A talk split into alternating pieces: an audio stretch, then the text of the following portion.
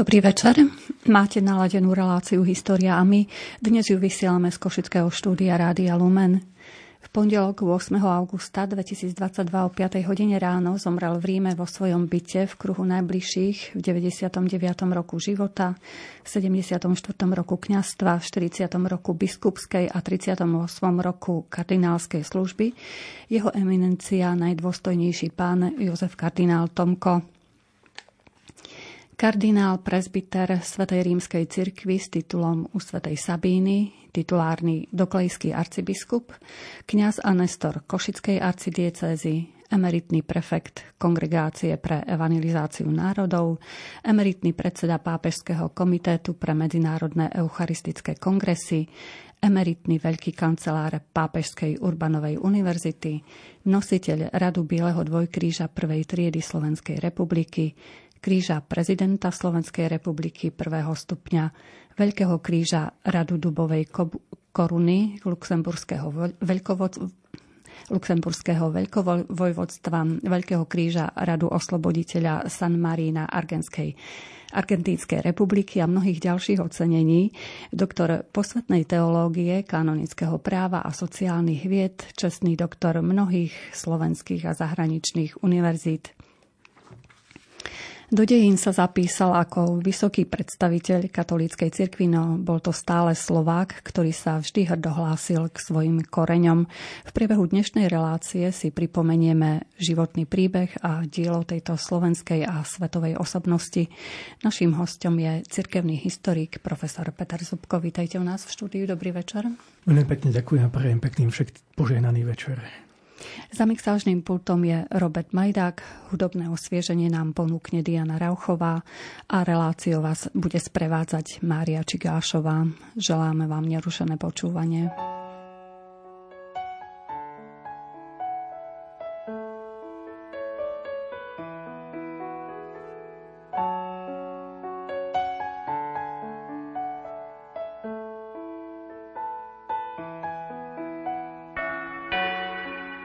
Odbila ďalšia z mojich chvíľ.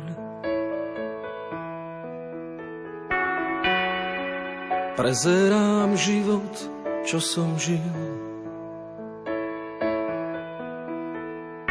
Viem, času som mal tak akurát.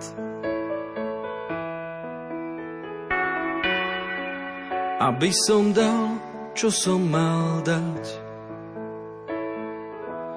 Keď zavrú mi oči, ty žehnaj môj dom. Keď prestanem dýchať, to ty dýchaj v ňom. Veď vieš, kde sú kľúče od duší aj dver. Daj pozor na blízkych, do dlaní ich ber. Keď z líc mojich drahých sú koritárie,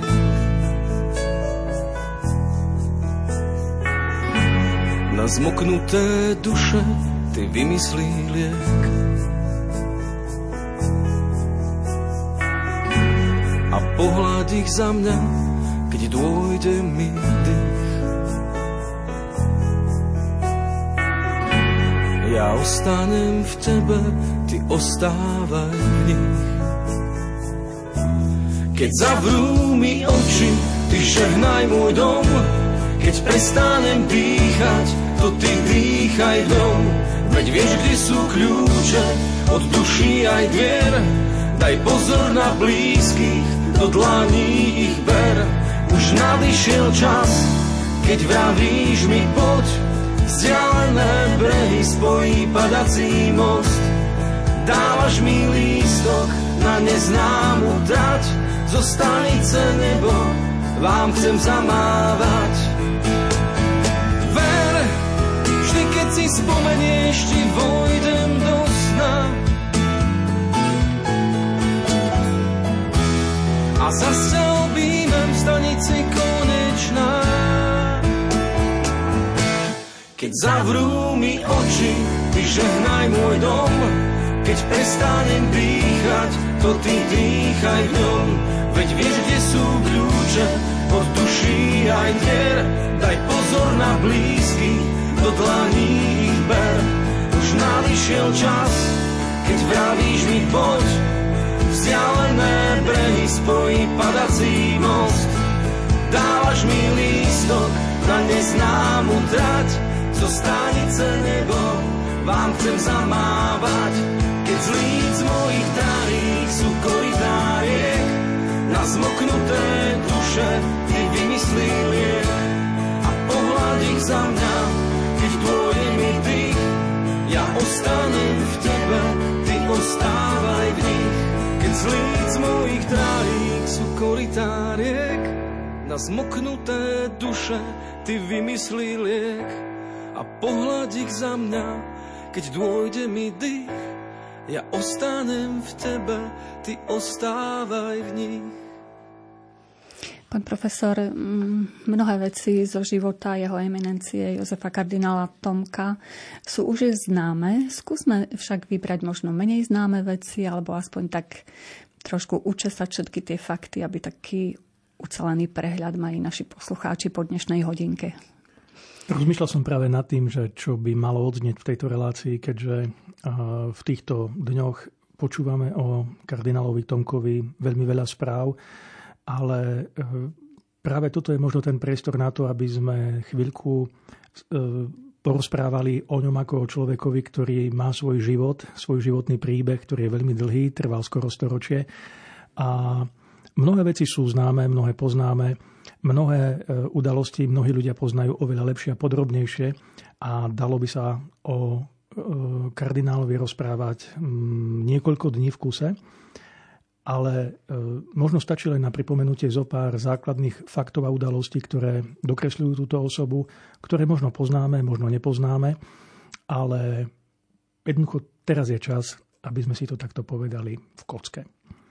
Takže kardinál, keď sa narodil ako malý chlapec, je jasné, že nikto netušil, že čím sa stane, napokon pochádzal z obyčajného, jednoduchého vidieckého prostredia, z veľmi zbožnej ortodoxnej katolickej rodiny, z obce Udavské, ktorá sa nachádza severo-severovýchodne od Úmeného a tu vyrastal. Jeho otec sa volal Jozef, vlastne syn má meno Polcovi a jeho mama bola Anna a za slobodná sa volala Orendáčová. E, Jozef Tomko mal dve sestry, teda boli spolu traja. Mm, jedna jeho sestra sa volala Margita a druhá Paulína. E, základnú školu vychodil vo svojom rodisku v Udavskom v rokoch 1930 až 1935. No a potom, ako veľmi nadaný chlapec, išiel na gymnázium v Michalovciach, ktoré bolo čerstvo otvorené a tam študoval v rokoch 1935 až 1943. No a pri týchto dvoch e, miestach si treba spomenúť mena dvoch kňazov, ktorí mali veľký vplyv na tohto človeka, pretože e, on sa vždy k ním hlásil, vždy ich s veľkou úctou spomínal a my si tu môžeme vlastne aj uvedomiť to, že aký vplyv mnohom majú kňazi na nás e, aj na formovanie kňazských povolaní. V jeho rodisku bol vtedy farárom Štefan Hések. Štefan Hések nebol rodak z východu Slovenska, on bol rodak z Kútov, ale e, keď bol povolaný a bol prijatý za Košickú diecezu, bol trošku iným kňazom ako tí miestni rodáci, pretože bol aktívnejší, bol aj kultúrnejší a to sa, a to sa odzrkadlo na všetkých miestach, kde Hesek pôsobil. A jedno, jedným z tých duchovných e, plodov, jedným z tých duchovných plodov je aj e, kardinálovo povolanie. Eh, keď dokonca sa hlásil potom neskôr Jozef Tomko do seminára, tak tento farár mu napísal pre mňa veľmi sympatické odporúčanie, ktoré malo len dve slova. Je to chlapec nadaný a usilovný. Nič viac. V porovnaní s inými grafomanmi, farármi, ktorí radi rozpisujú, rozpisujú a rozpisovali kadečo, toto bolo mimoriadne stručné, ale treba povedať, že ak to hodnotíme teraz, keď sa jeho životný príbeh uzavrel, tak to bolo výstižné a pravdivé. A tu vidíme, že vlastne hm, to je pravda, ktorá má, nechcem povedať, že 100 rokov, ale skoro 100 rokov a bola permanentná. Pravda by sa totiž meniť nemala. Mala by byť stále rovnaká. No a potom ten druhý kňaz, ktorý urobil veľký vplyv, alebo mal veľký vplyv na kardinála, a treba povedať, že nielen na neho, ale na celú generáciu rovesníkov, Jozefa Tomka bol katechéta, ktorý pôsobil na Michalovskom gymnáziu. Opäť to nebol kňaz z východu, ale kňaz Trenčína, z Kubrej a volal sa Štefan Hlaváč. Štefan Hlaváč uh, bol uh, svojský osobitý kňaz, ktorý, na ktorého je doteraz uh, veľmi veľa dobrých a pozitívnych spomienok v Košickej diecéze, pretože z jeho, z jeho triedy, alebo z jeho tried, z jeho žiakov, z jeho študentov, ktorí v Michalovciach to gymnázium skončili, vyšlo niekoľko desiatok kňazov. A Jozef Tomko bol len jeden z nich. Takže aj k tomuto mužovi sa Jozef Tomko hlásil ako ku človekovi, ktorý mal skutočne veľké kňazské srdce. A to kňazské srdce nesmerovalo len k tomu, aby niekoho privádzal ku kňazstvu. To vôbec nebolo takto. To bol jeho život.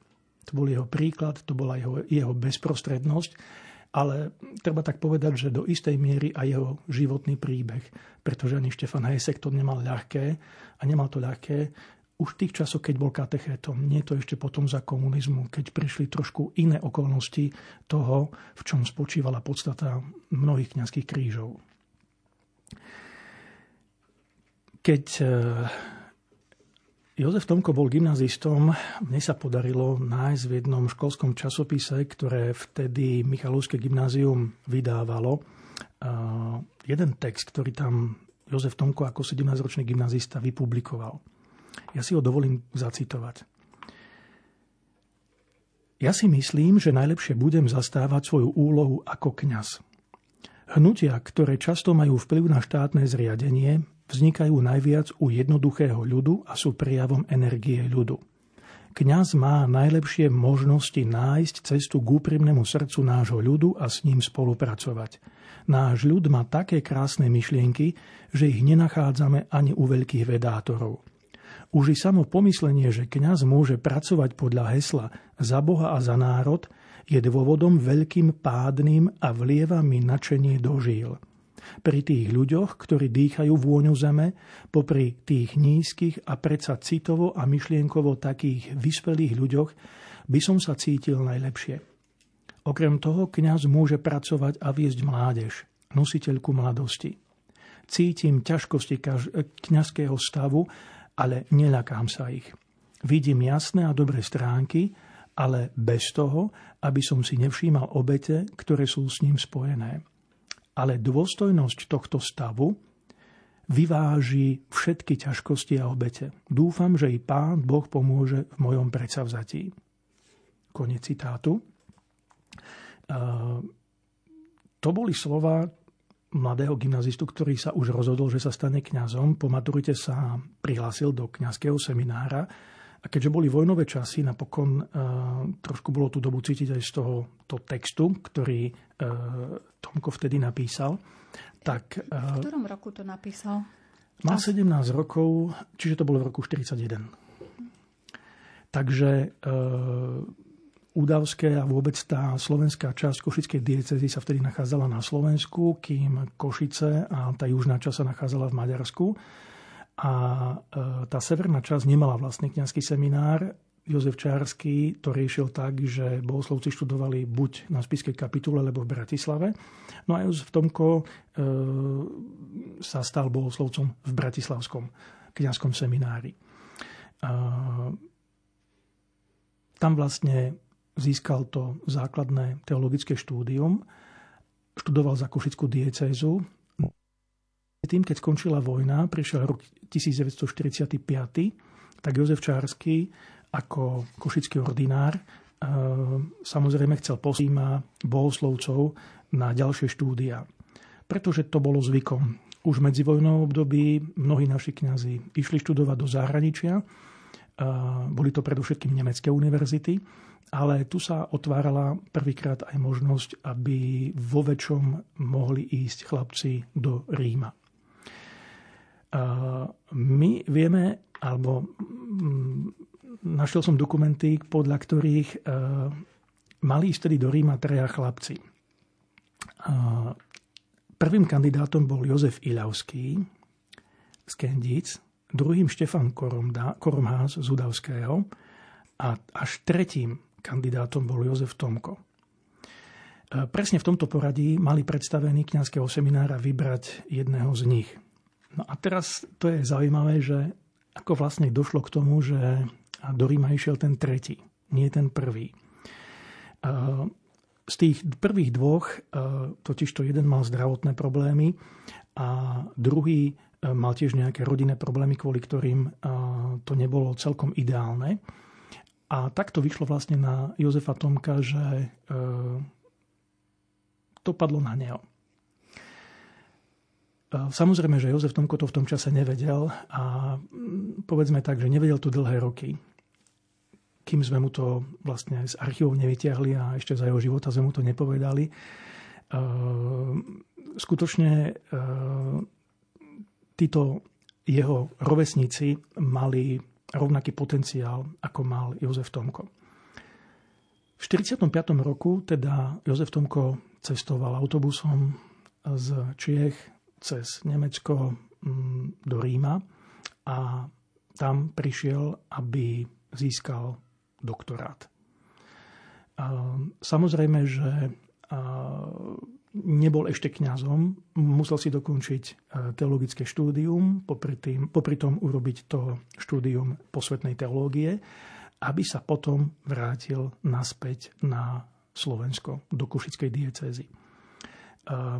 Robievalo sa to tak, že počas týchto štúdií v tej dieceze, kde študoval, teda v tomto prípade v tej rímskej dieceze, by mal získať aj, alebo mal dostať aj kňazskú vysviacku, podobne ako to dostali mnohí študenti na tých iných miestach, kde študovali pre naše potreby.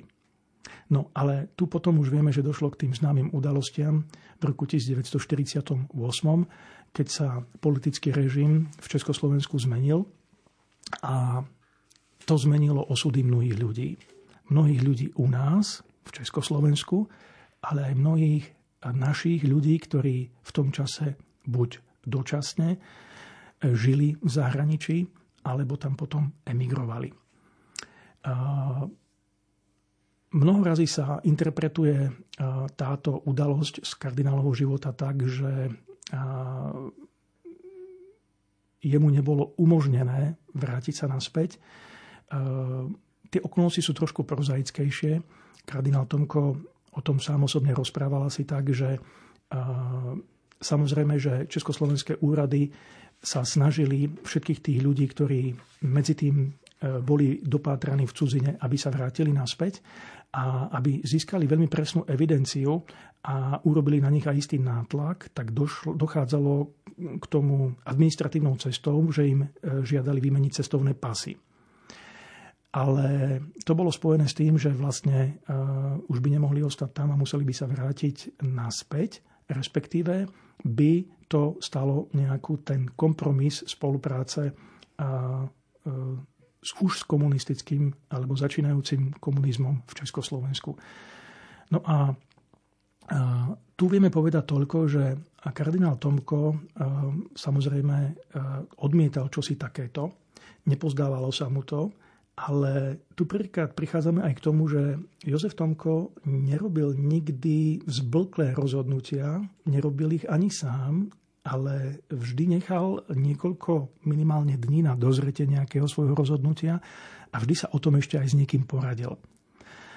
A tak tu viacerí naši kňazi, ktorí vtedy v Ríme boli, tieto veci navzájom konzultovali a dohodli sa, že kvôli tomu si ten pás nevymenia.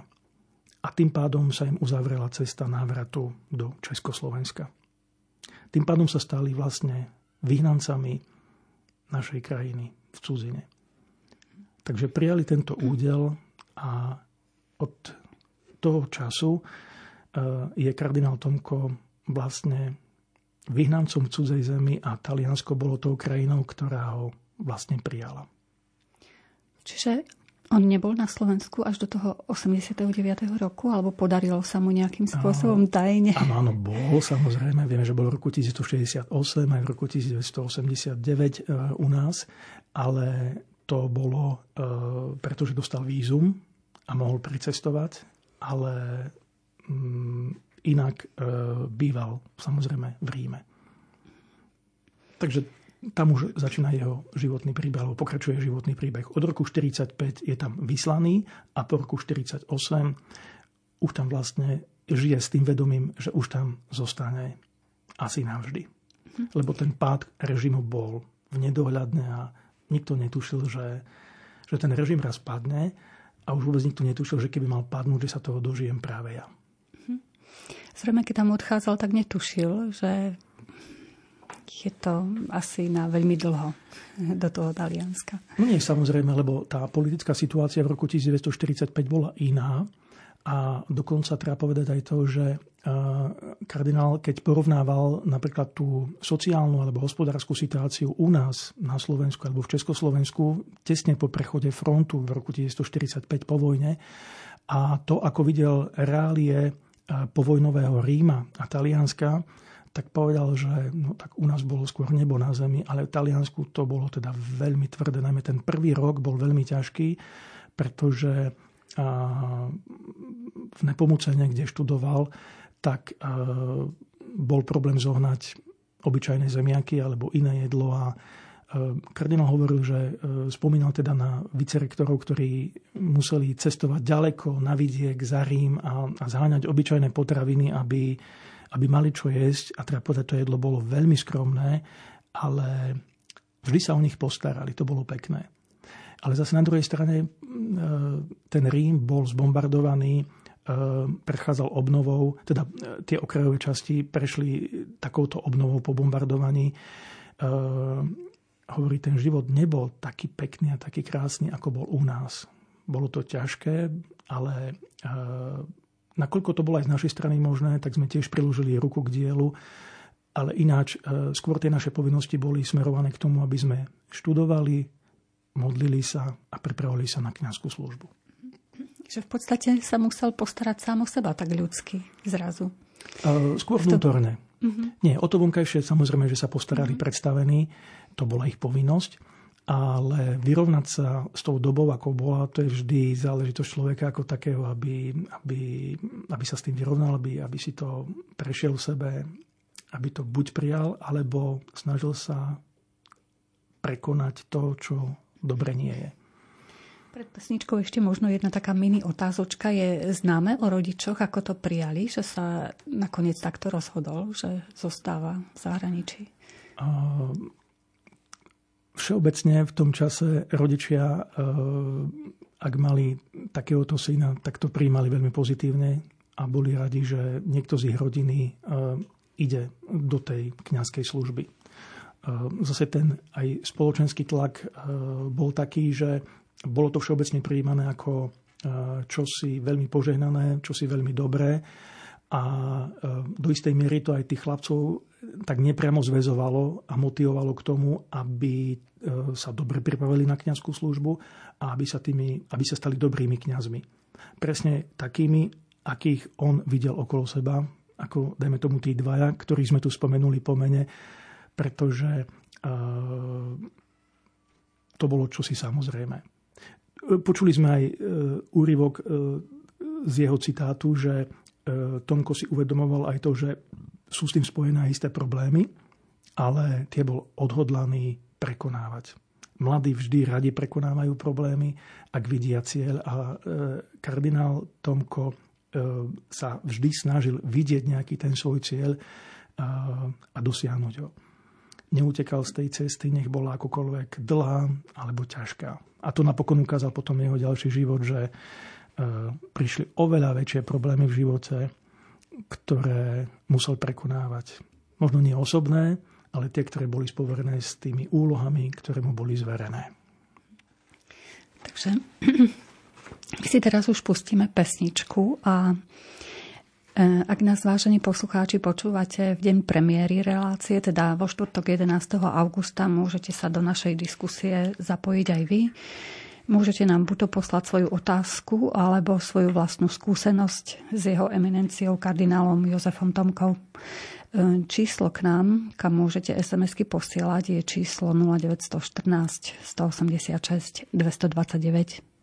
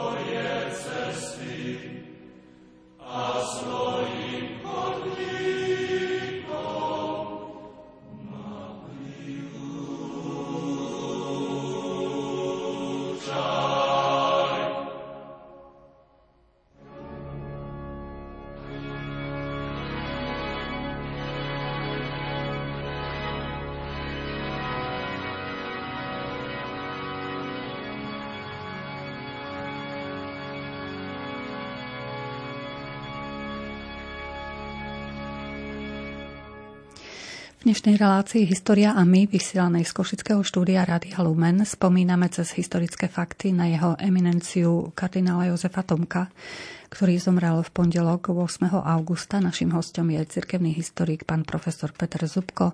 Ak máte nejaké otázky, môžete nám ich poslať, alebo ak máte vlastnú skúsenosť e, s pánom kardinálom Tomkom, môžete nám ju tiež napísať e, formou SMS správy a to na číslo 0914 186 229. Pán profesor, ja som v úvode sa usilovala prečítať aspoň tie najzákladnejšie rôzne funkcie ocenenia, ktoré získal pán kardinál Jozef Tomko. Skúste niektoré z nich vybrať a trošku nám priblížiť podrobnejšie. Keď rozprávame o takomto veľkom človekovi, tak si uvedomujeme možno pár takých vecí, že na takomto životnom príbehu sa odzrkadluje vždy veľmi veľa periód, ktoré, dobových periód, ktoré, ktoré zažil takýto človek. A je tu potom niekoľko rovín, ktoré môžeme sledovať. Prvou je samozrejme práca toho človeka. Jozef Tomko sa stal v roku 1949, 12. marca, kňazom. Bol vysvetený pre službu Košickej diecézy, ale ostal pôsobiť v Ríme. Už sme si vysvetlili, že prečo. A e, tu samozrejme e, vykonával niekoľko funkcií, ktoré e, boli samozrejme platené, dostával za nich nejakú odmenu finančnú, pretože musel z niečoho žiť. A to bol taký ten klasický cirkevný rast alebo kariéra od možno nejakých jednoduchších úloh a poverení až potom po tie najvyššie. Prešiel, my máme u nás takú frázu takým klasickým baťovským systémom, že poznal prácu jednoduchého úradníka v cirkvi, potom nejakú vyššieho postaveného úradníka, ďalšieho a ďalšieho, až napokon sa stal prefektom. A to sú skúsenosti, ktoré sú na nezaplatenie. Popri tom ale sa prejavil obrovský ten osobný talent, ktorý kardinál Tomko mal. A to bola jeho veľká duša alebo veľké srdce. Totižto na jednej strane sa učil od tých svojich nadriadených, s ktorými sa stretával v rôznych tých e, úradoch a funkciách, kde bol, s ktorými e, sa rozprával, s ktorými konzultoval mnohé veci, ktorým pomáhal, ktorým pripravoval podklady. E, videl, ako rozhodujú oni, videl, ako sa zberajú podklady, informácie, videl, ako prebieha konzultácia mnohých problémov, videl, ako sa e, formulujú závery, ako sa zdôvodňujú, ako sa prichádza k tomu nejakému objektívnemu rozhodnutiu, ktoré bolo treba vždy potrebné urobiť. A to mu tu dávalo nesmierne veľa skúseností. Tým, že on bol človek priateľský a zhovorčivý, tak si získal veľmi veľa priateľov a spriaznených e, duší, ktoré boli všade, kde on pôsobil. To potom samozrejme ostáva človekovi ako taká osobná skúsenosť alebo osobná známosť do ďalších rokov života, ktorú ani neviete, kedy raz e, možno zúžitkujete. A v prípade Jozefa Tomka e, k tomu mnoho razy aj došlo, keď stretal mnohých ľudí, ktorí e, predtým s ním sedeli v nejakej kancelárii alebo vedľa blízkom nejakom kancelárskom stole na úplne inom úrade a riešili oveľa závažnejšie problémy, ale keďže ich poznal osobne, tak tým pádom sa prekonali mnohé tie prvotné predsudky, že či ten človek to zvládne alebo nezvládne, pretože, pretože ich poznal a samozrejme aj mnohí poznali jeho. Takže e, to je jedna takáto osobná pracovná rovina, ktorou kardinál Tomko e, prechádzal, pretože e, to bola služba priamo v cirkvi. Ale potom tu máme čosi, čo je mimo práce. Niečo, čo má vlastne každý človek, ktorý chodí do práce. Že keď sa vráti z práce, tak má tu ten svoj osobný rodinný život. Katolíckí kňazi nemajú vlastnú rodinu, pretože žijú v celibáte, ale majú svoju duchovnú rodinu. Kardinál Tomko nebol nikdy klasickým farárom alebo pastoračným kňazom, ale e, hýbal sa medzi Slovákmi, ktorých vnímal ako ľudí, ktorí potrebujú alebo si zaslúžia oveľa viac, e, treba im pomôcť, a on sa vlastne našiel ako ten, ktorý sa im pomôcť snažil. Tu si uvedome, aká vlastne bola tá politická situácia alebo spoločensko-politická situácia e, slovenských emigrantov, o ktorých sa nemal kto postarať, pretože e, nejaké systematické inštitúcie, ktoré by e, sa venovali našim zahraničným Slovákom neboli. Ak sa Slováci sami nejakým spôsobom nezorganizovali, tak ich to kresťanské nejaké spoluvedomie, eh, alebo to národné, ktoré s tým súviselo, eh, sa kde si strácalo. Nezveľaďovalo sa. A tu si uvedomil eh, Jozef Tomko, že tu môže byť nápomocný. A treba povedať, že takto sa vlastne aj nápomocne správal, že vždy podporoval Slovákov.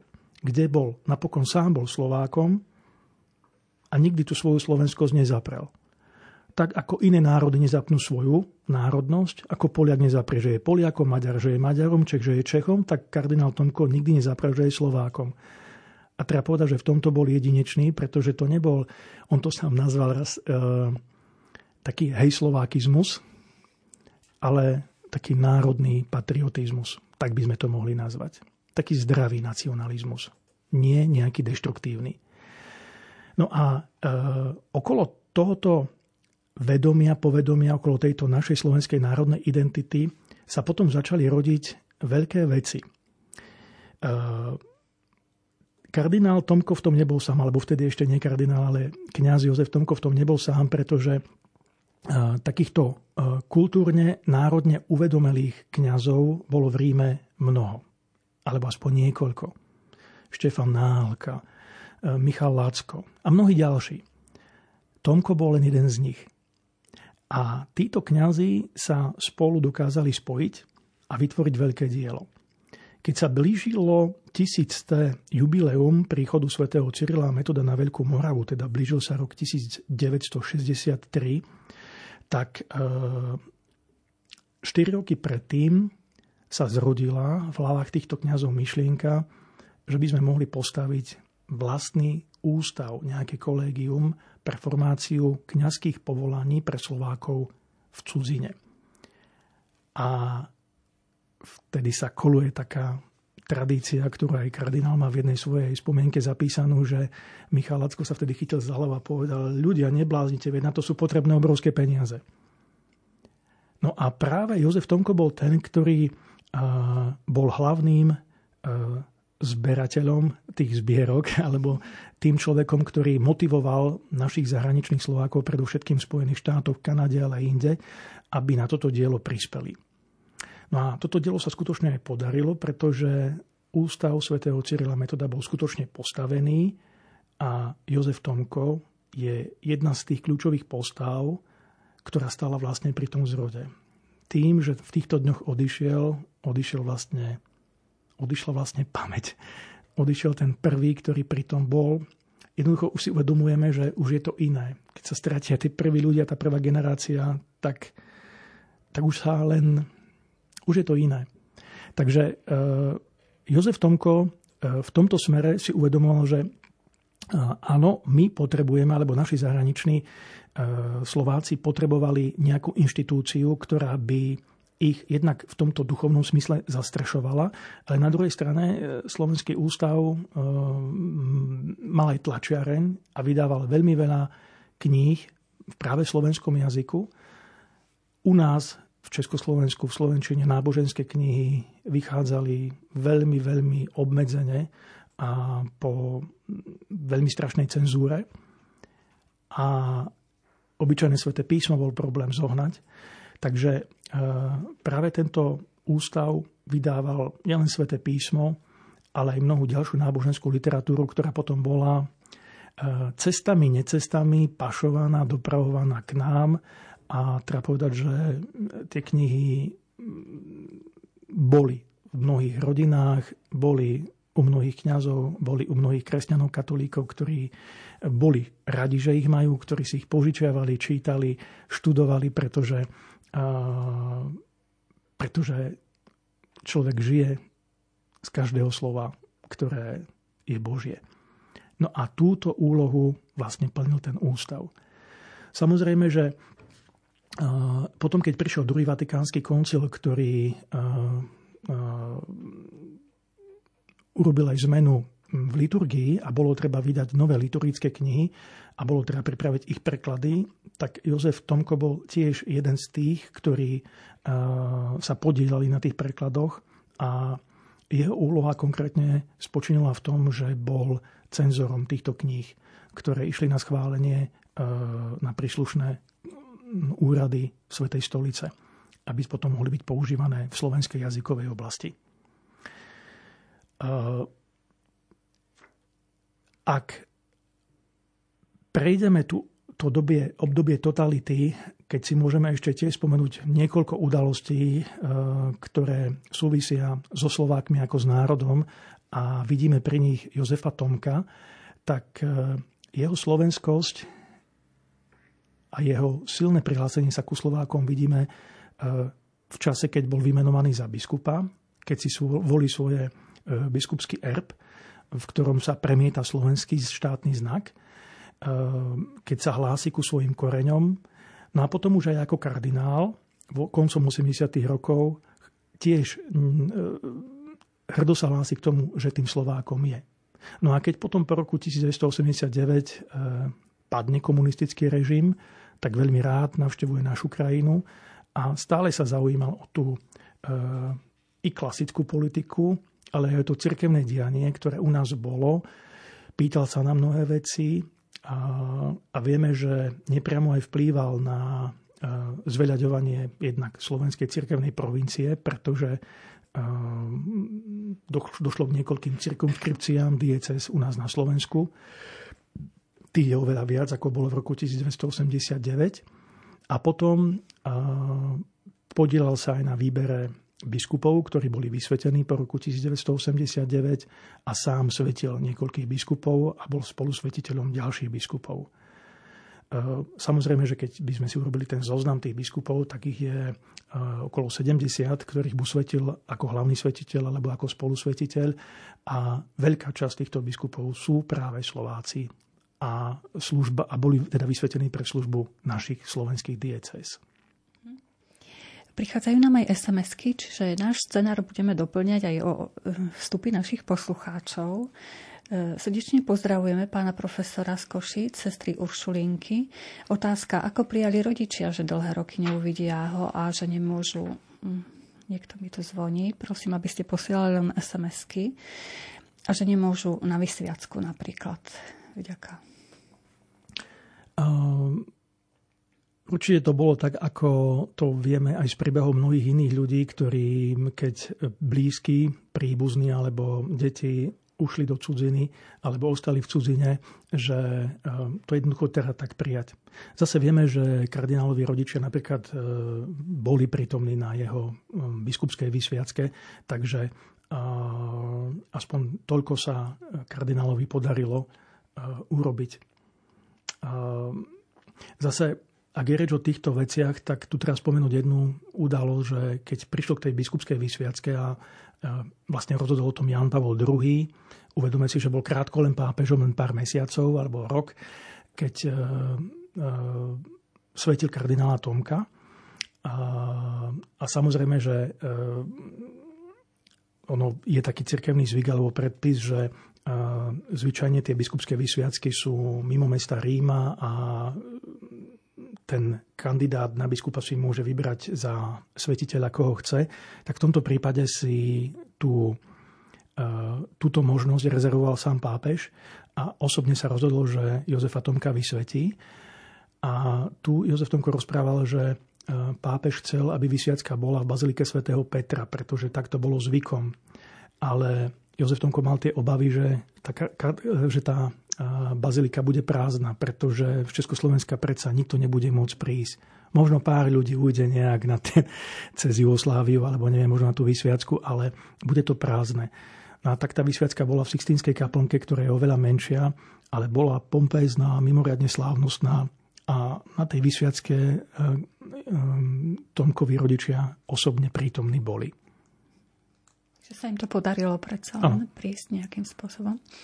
Viete, ono to je tak v živote so všetkým, že e, dajú sa prekonať aj tie najväčšie problémy a ťažkosti, lebo kto chce nájsť riešenie, tak si nájde cestu. Ak to nie, tak ten hľadá dôvody, ako sa to nedá. Takže i tu sa hľadali cesty a zrejme neboli jednoduché ich prekonať, ale ak sa veľmi chce, tak sa dá. To dalo. Ďalšia otázka. V mojej pamäti sa vynáram Prosím, aby ste nám posielali SMS-ky a nie telefonovali, lebo potom nám tento text e, zaniká. V mojej pamäti sa vynára stretnutie s pánom kardinálom u nás v Piešťanoch, keď bol na liečení v Kúperoch v roku 1996. Zúčastňovali sme sa na jeho súkromných svetých homšiach, zaujala ma jeho bezprostrednosť, neformálnosť, ľudský prístup. Dokonca v noci nám premietal záznamy z misijných ciest, čo ma inšpirovalo tiež ísť ku kresťanom v Ugande, Pakistane a Indii, čom som napísala aj knihy. Slovensko získalo veľkého príhovorcu v nebi. Podpísaný je Štefan Patrik Kováč. Tak aj takúto sms sme dostali. Takže môžeme sa vrátiť e. Takže ak by sme stručne naš... mali povedať, mm, čím všetkým prešiel Jozef Tomko, tak v rokoch 1950 a 65 bol vicerektorom a ekonomom e, pápežského kolegia Nepomucenum, kde študovali chlapci aj zo Slovenska, aj z českých krajín. Na súčasne eh, on v tých časoch si urobil v podstate v priebehu niekoľkých rokov tri doktoráty. Jeden z posvetnej teológie, jeden z kanonického práva a jeden zo sociálnych náuk. A eh, tu by sme sa mohli baviť o akých prácach písal a všetky tie práce boli spojené nejakým spôsobom s nami, s Československom alebo so Slovenskom. V roku 1958 ho Ján 23. vymenoval za pápežského komorníka No a, a tu už začína tá jeho, povedzme, taká fialová kariéra, keď e, tých titulov potom získal ešte niekoľko. V roku 1961 sa konal konkurs na jedno úradnícke miesto vo Svetom Ofíciu, to je neskoršia kongregácia pre náuku viery. A kardinál na to spomínal tak, že to bolo prvýkrát, keď bol vypísaný konkurs a bol to aj jeden z posledných konkurzov na tejto kongregácii. A on sa na týmto konkurze zúčastnil a dokonca ďaleko prevýšil aj tých ostatných, ktorí tam boli a tak bol prijatý. E, tomu potom aj povedali, že ty si nemal za sebou žiadneho človeka, žiadnu protekciu, ty si len ukázal, že si schopný a nadaný. Presne tak, ako to písal jeho farár z Údavského. No a počas druhého vatikánskeho koncilu bol odborným poradcom pre vieroučné problémy. V roku 1966 sa stal vedúcim doktrinálnej sekcie Kongregácie pre náuku viery. V oktobri 67 sa stal, sa stal tajomníkom prvej synody biskupov o miešaných manželstvách. V rokoch 1968 až 70 bol tajomníkom kardinálskej komisie pre miešané manželstvá a členom pápežskej komisie pre rodinu. No a v službách Svetej stolice sa úradne zúčastňoval na podujatiach spojených s problematikou miešaných manželstiev a ekumenizmu. Pápež Pavol VI ho potom v júni 1970 vymenoval za pápežského preláta. No a potom prešiel na kongregáciu pre biskupov, kde pôsobil ako potajomník od e, konca roku 1974. Tu bol niekoľko rokov, kým ho Ján Pavol II 12. júla 1979 nevymenoval za titulárneho arcibiskupa a generálneho tajomníka synody biskupov, ktorá mala uvádzať do života najdôležitejšie závery druhého vatikánskeho koncilu. Treba povedať, že toto bola veľmi kľúčová inštitúcia a Jozef Tomko sa tu ukázal ako človek, ktorý má zmýšľanie, ktorý je E, veľmi vhodné práve pre, pre tú obrodzujúcu sa církev po druhom Vatikánskom koncile. Mal také svieže myslenie, e, vedel pochopiť e, pápežov a vedel pochopiť toho ducha dokumentov druhého Vatikánskeho koncilu a presne v tomto duchu aj konal a to si ako prvý vo veľkom všimol práve Ján Pavol II. Medzi tým teda prišla tá biskupská vysviacka. Ten dátum je zaujímavý, kedy bola prijatá, lebo to bolo, tá sa konala na Sviatok 7 bolesnej Pany Márie 15. septembra. Čo tiež súvisí práve s tým našim slovenským a s tou našou patrónkou. V roku 79 sa stal členom pápežskej komisie pre interpretáciu dekrétov koncilu a v roku 85 ho Ján Pavol II vymenoval za proprefekta Kongregácie pre evangelizáciu národov a mesiac na to, 25.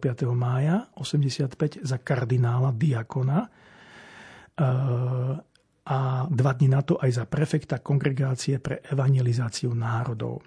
No a tak vlastne sa stal, ako tu už aj odznelo, úradne ex ofo veľkým kancelárom pápežskej Urbanovej univerzity. Treba povedať, že táto kongregácia patrila medzi kľúčové inštitúcie Svetej stolice, pretože spravovala diecezy tzv. tretieho sveta.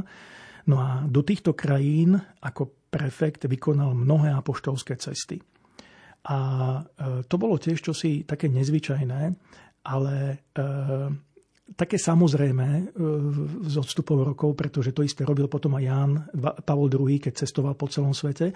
A vlastne kardinál Tomko v rámci svojej práce e, si tiež uvedomil, že nedajú sa robiť rozhodnutia od stola. A ako úradník to nikdy nie je celkom to pravé. E, vždy je lepšie poznať tie problémy tých misijných krajín osobne.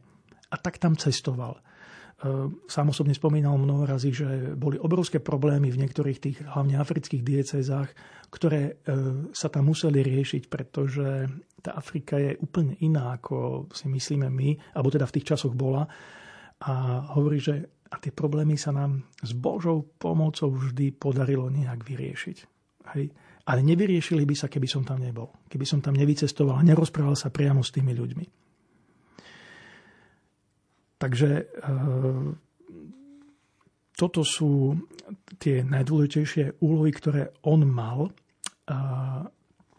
V roku 1996 bol vymenovaný do hodnosti kardinála prezbitera a vtedy dostal e, titul pri kostole svätej Sabíny tak ako ho mal vlastne až do svojej smrti. No a službu vo funkcii prefekta ukončil 9. apríla 2001. No a tak sa stal dôchodcom, emeritom. No ale e, od oktobra 2001 do oktobra 2007 bol predsedom Pápežského komitetu pre medzinárodné eucharistické kongresy. No a keď potom za pápeža Benedikta XVI. bolo treba vyriešiť niekoľko chulostivých prípadov, ktoré sa týkali uh, cirkvy, tak práve Jozef Tomko bol jeden z tých dôverníkov pápeža, ktorý bol touto úlohou poverený. A treba povedať, že uh, asi aj tu vykonal túto úlohu dobre, pretože uh, pápež bol s tou jeho uh, prácou spokojný. A to povedal aj kardinálovi.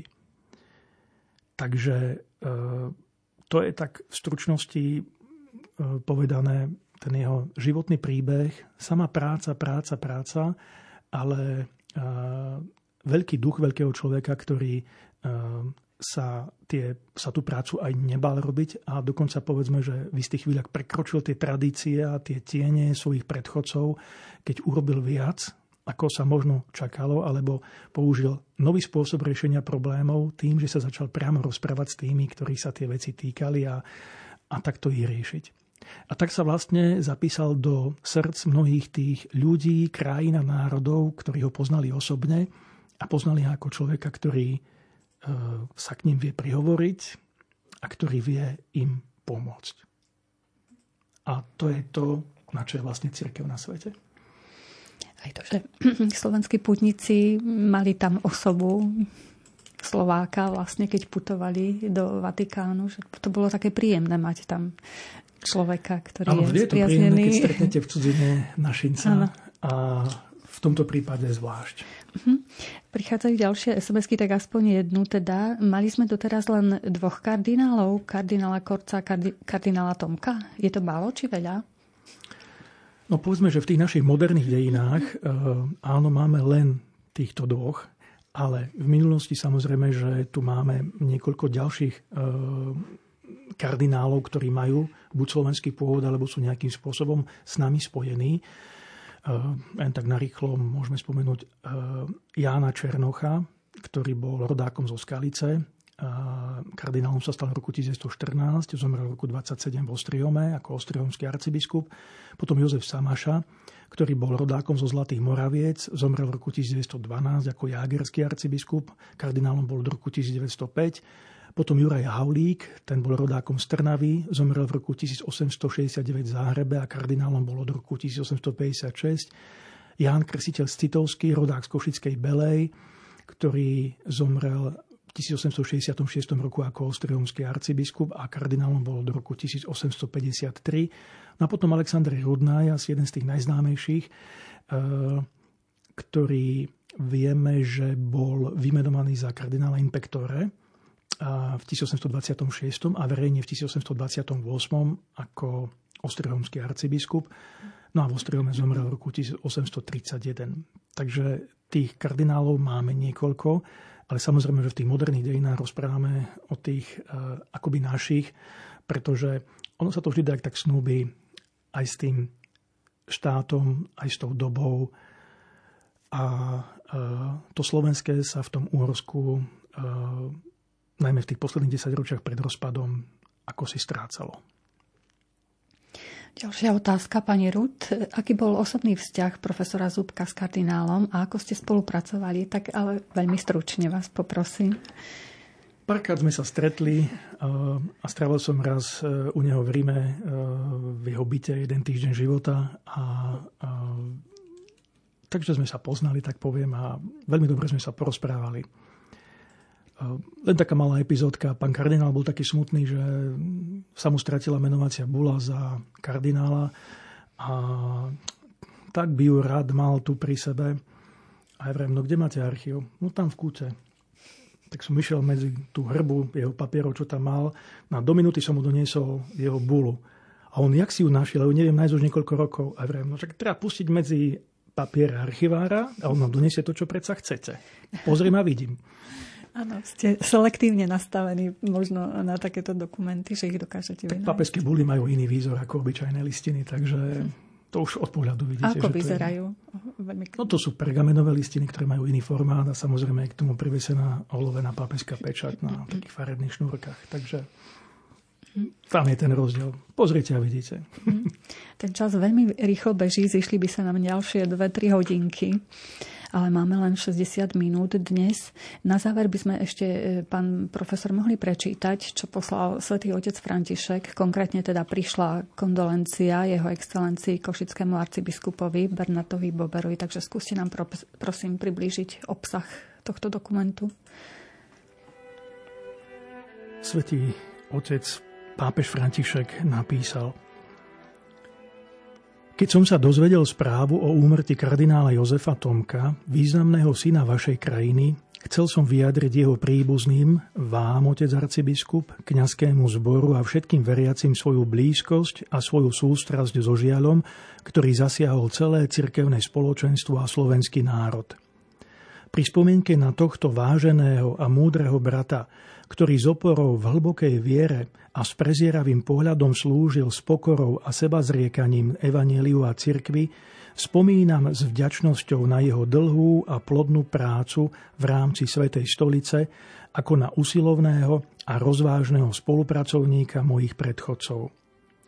Myslím tiež na jeho ducha modlitby, ktorý ho viedol aj v pokročilom veku k vytrvalému odriekaniu večernej modlitby rúženca na námestí svätého Petra, či im dával pútnikom i turistom pekné a verejné svedectvo lásky k Panne Márii. Prosím pána, aby prijal tohto svojho verného služobníka do nebeského Jeruzalema a zo srdca udelujem svoje požehnanie všetkým, ktorí plačú nad jeho odchodom, s ďačnosťou voči milosrdným sestram svätého Vincenta de Paul, satmárkam, ktoré ho opatrovali so všetkou starostlivosťou. Ja len doplním, že našim hostom bol cirkevný historik pán profesor Peter Zubko. Ďakujem za veľmi zaujímavé informácie. A ja ďakujem. Vám, vážení poslucháči, ďakujeme za pozornosť aj za vaše otázky. Dnes pre vás vysielali Robert Majdák, Diana Rauchová, Mária Čigášová. Ďakujeme za pozornosť do počutia.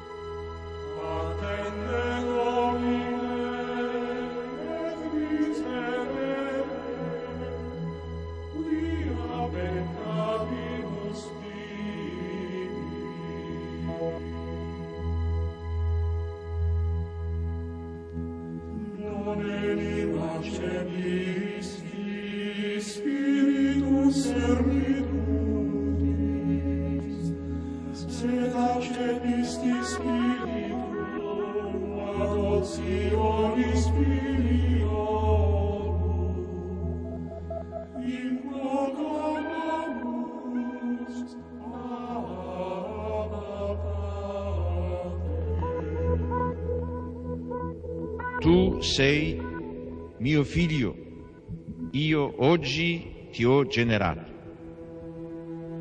Io gli sarò padre, egli mi sarà figlio.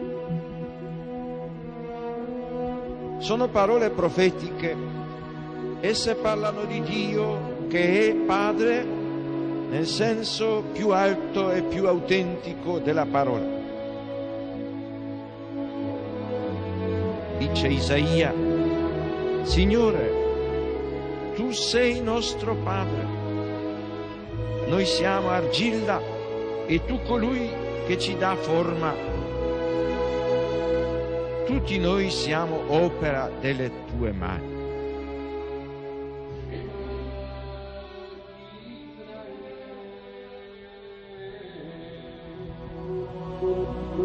Sion ha detto, il Signore mi ha abbandonato, il Signore mi ha dimenticato. Si dimentica forse una donna del suo bambino? Se ci fosse una donna che si dimenticasse, io invece non ti abbandonerò mai.